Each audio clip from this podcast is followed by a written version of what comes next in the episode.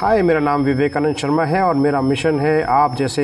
10 लाख लोगों को spoken English में प्रशिक्षित करना ताकि आप अपने जीवन में, हर क्षेत्र में आगे बढ़ें, इंग्लिश भाषा से अपने आप को सीमित ना करें। तो इस एपिसोड में मैं आपको बताने वाला हूँ कि किस तरह के टीचर से आपको कोई भी नई चीज़ सीखनी चाहिए और यहाँ पर हम स्पोकन इंग्लिश की बात कर रहे हैं। आपको ये बताना चाहते हैं कि जो टीचर आपके जीवन में, आपके एक्सपीरियंस की तरह जी चुका है, जो आपकी तरह चुनौतियाँ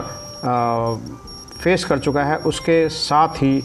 आप अपनी पढ़ाई करें, उसके साथ ही आप स्पोकन इंग्लिश सीखें।